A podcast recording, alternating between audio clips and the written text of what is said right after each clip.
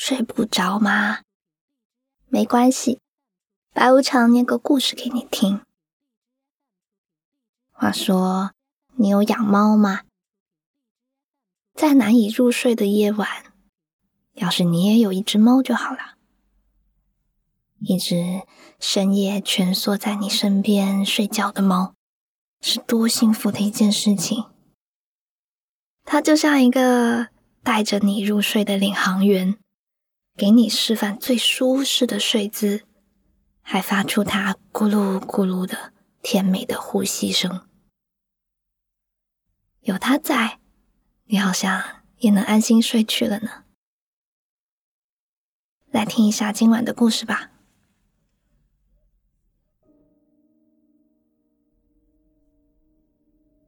当初是因为沈伟，我才义无反顾离开家乡。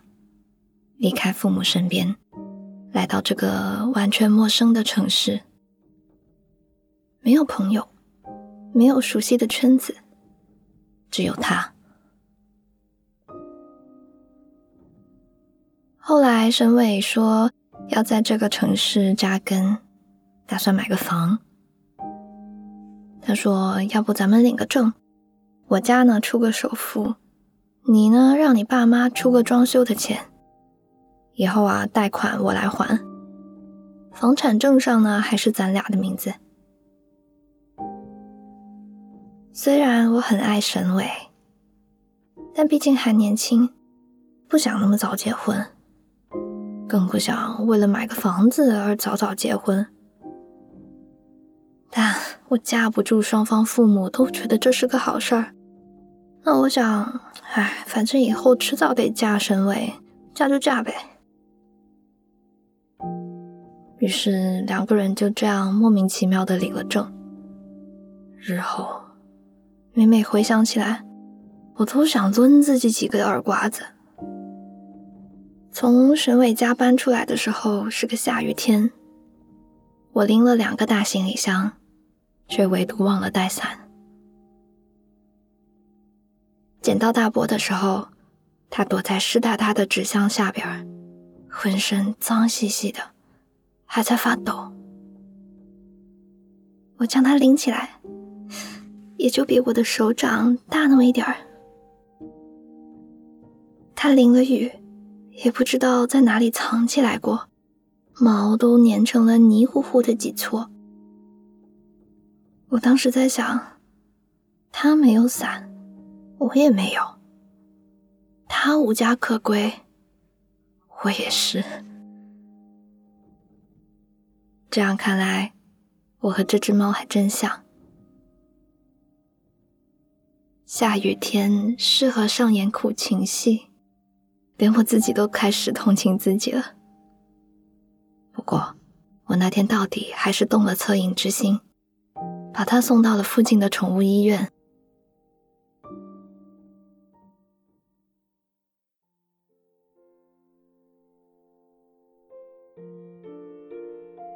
洗干净之后的大波是只漂亮的纯白小奶猫。只有它端坐在我身旁，懒洋洋的晒太阳的时候，我才会觉得人生真美好，还可以试试活着。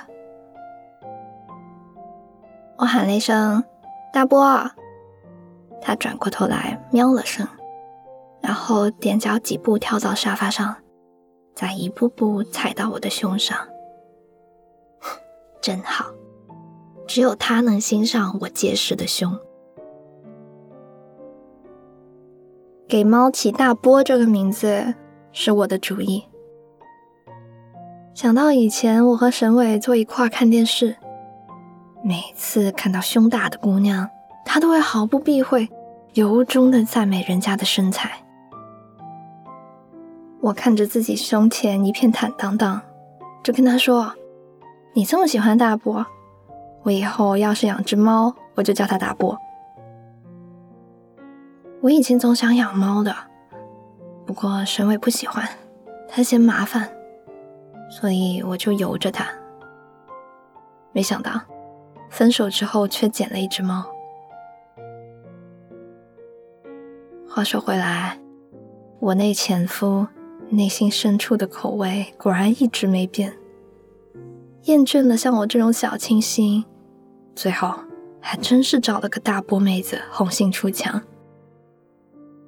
唉，情谊千金，终究没敌过胸脯四两。我觉得自己分外可笑。沈伟跟我说分手的时候，眼睛都不眨一下。他说：“咱们算了吧，装修的钱我都会还给你。”我们之间的往事复杂，他恨我，我也恨他。他恨我终日精于计算柴米油盐和房贷，丧失了生活情趣。我呢，我恨他根本不懂持家苦楚，胡作非为。背弃爱情，他一周没回家。我考虑了几天，跌跌撞撞从那个房子里搬了出来，当了逃兵。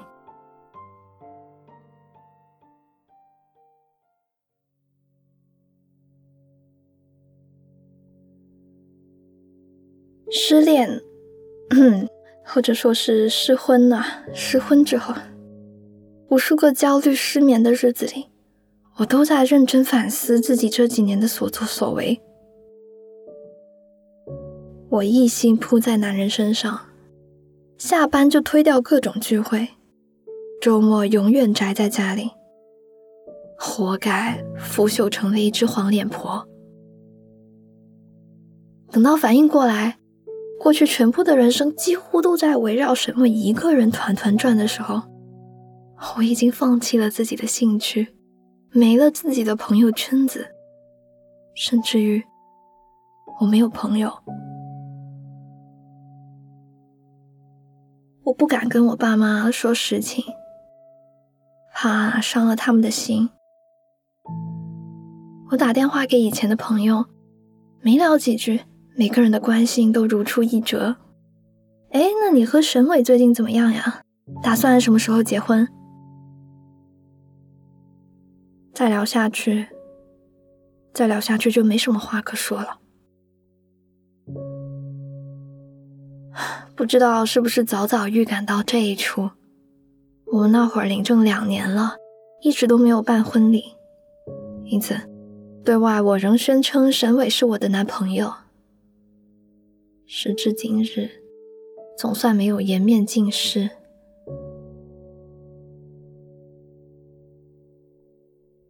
我向公司请了长假，待在家里，害怕出门，怕所有人都来看我的笑话。我也害怕去餐厅，因为一个人吃饭看上去很蠢，很惨。我害怕坐电梯，一旦和别人接近，我就呼吸不畅，浑身不自在。而且，但凡人多的时候，我都会莫名感到心悸。手心会冒汗，我觉得他们都在看我，都在对我滥施同情。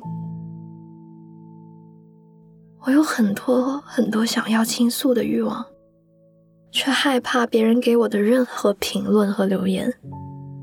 于是，我所有的社交账号都申请了小号，没有任何人知道。我知道自己正濒临绝境。急切的想做点什么转移注意力，直到宠物店打电话来说猫恢复的差不多了，可以抽空把它接回去。我忽然想起，哦，原来我还捡过一只猫。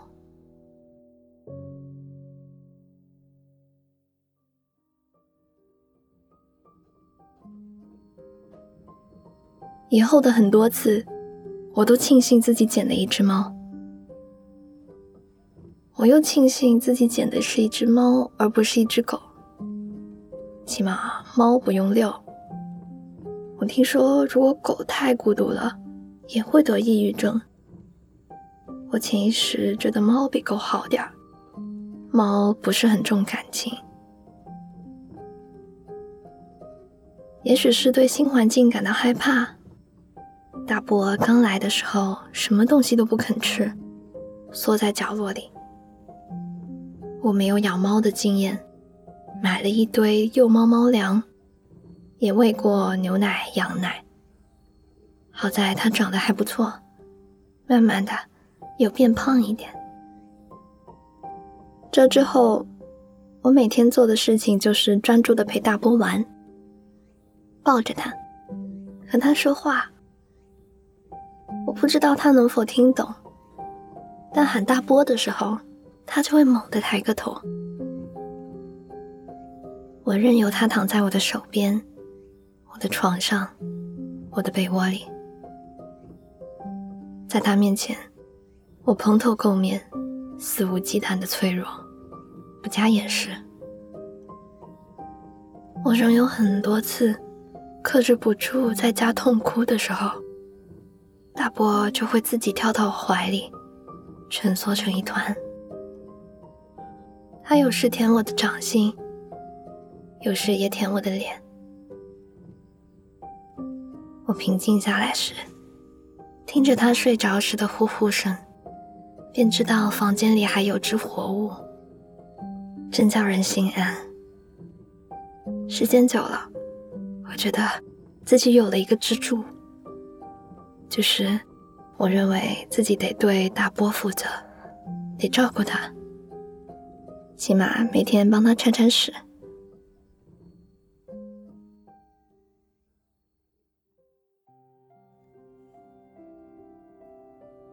以前听人说过，孤独的人应该养猫。如果一只不够，那就两只。我看着正在玩毛线球的大波，养猫不易，但是我逐渐乐在其中。起码，猫比男人靠谱。我数了数银行卡上多出的几个零。当初婚房的装修款一分没少，但也一分没多。几年的感情，像是搭伙过日子，霎时切割的分外干净。唉，谁没失过几次恋？日子久了，我只觉得当初脑子一热。为了买房而获得一个婚姻的法律效力，简直是荒唐无比。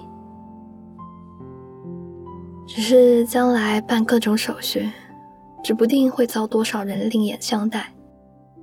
哪怕事实是，付出过的感情，从来没有因为一纸红本变得多些，或者变少些。大波长得越来越玲珑可爱。我总觉得好像不全是中华田园猫的系统，胖起来的模样更讨人喜欢了。我忍不住拍了几张照片发到朋友圈，一下子炸出了许多以前从来不给我点赞的人。忽然，我看到一位没说过几次话的男同事给我留言：“你的猫真可爱，不过我们家那只也很可爱。”有机会一起拉出来遛遛啊！接着他又私信问我最近心情如何，什么时候回去上班？宠物可以提高百分之八十的异性缘，这句话也是真理。我转头喂了大波一把猫粮，我想心头的那道坎。总算是明亮的跨过去了。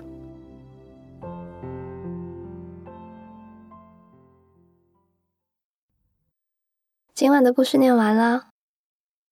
人生漫长，总会遇过很多绝望的时刻。那些那些时候呢，总以为自己再也得不到快乐，对自己没把握，也不抱有希望。可呀，等到跨过去之后，再回过头想想，那些情绪是总会过去的。明天会好起来的，就算明天不会，你也肯定会好起来的。我呢是白无常，依旧在 Storybook 睡不着电台等你。心情不好的时候，欢迎养我呀。晚安。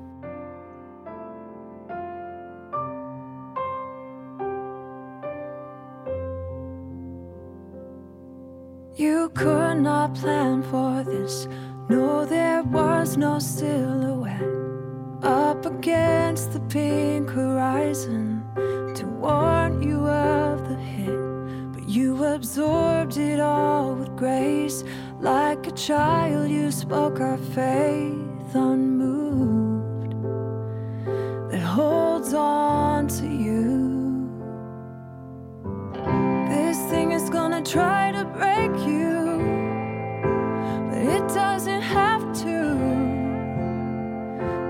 showing us how.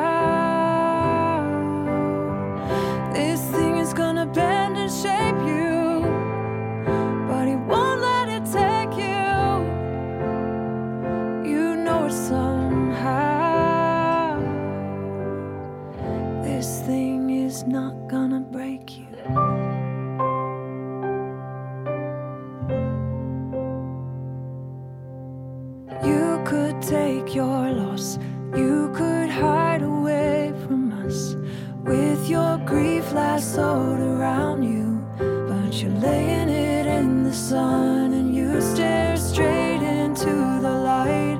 You say you'd rather go blind than look away.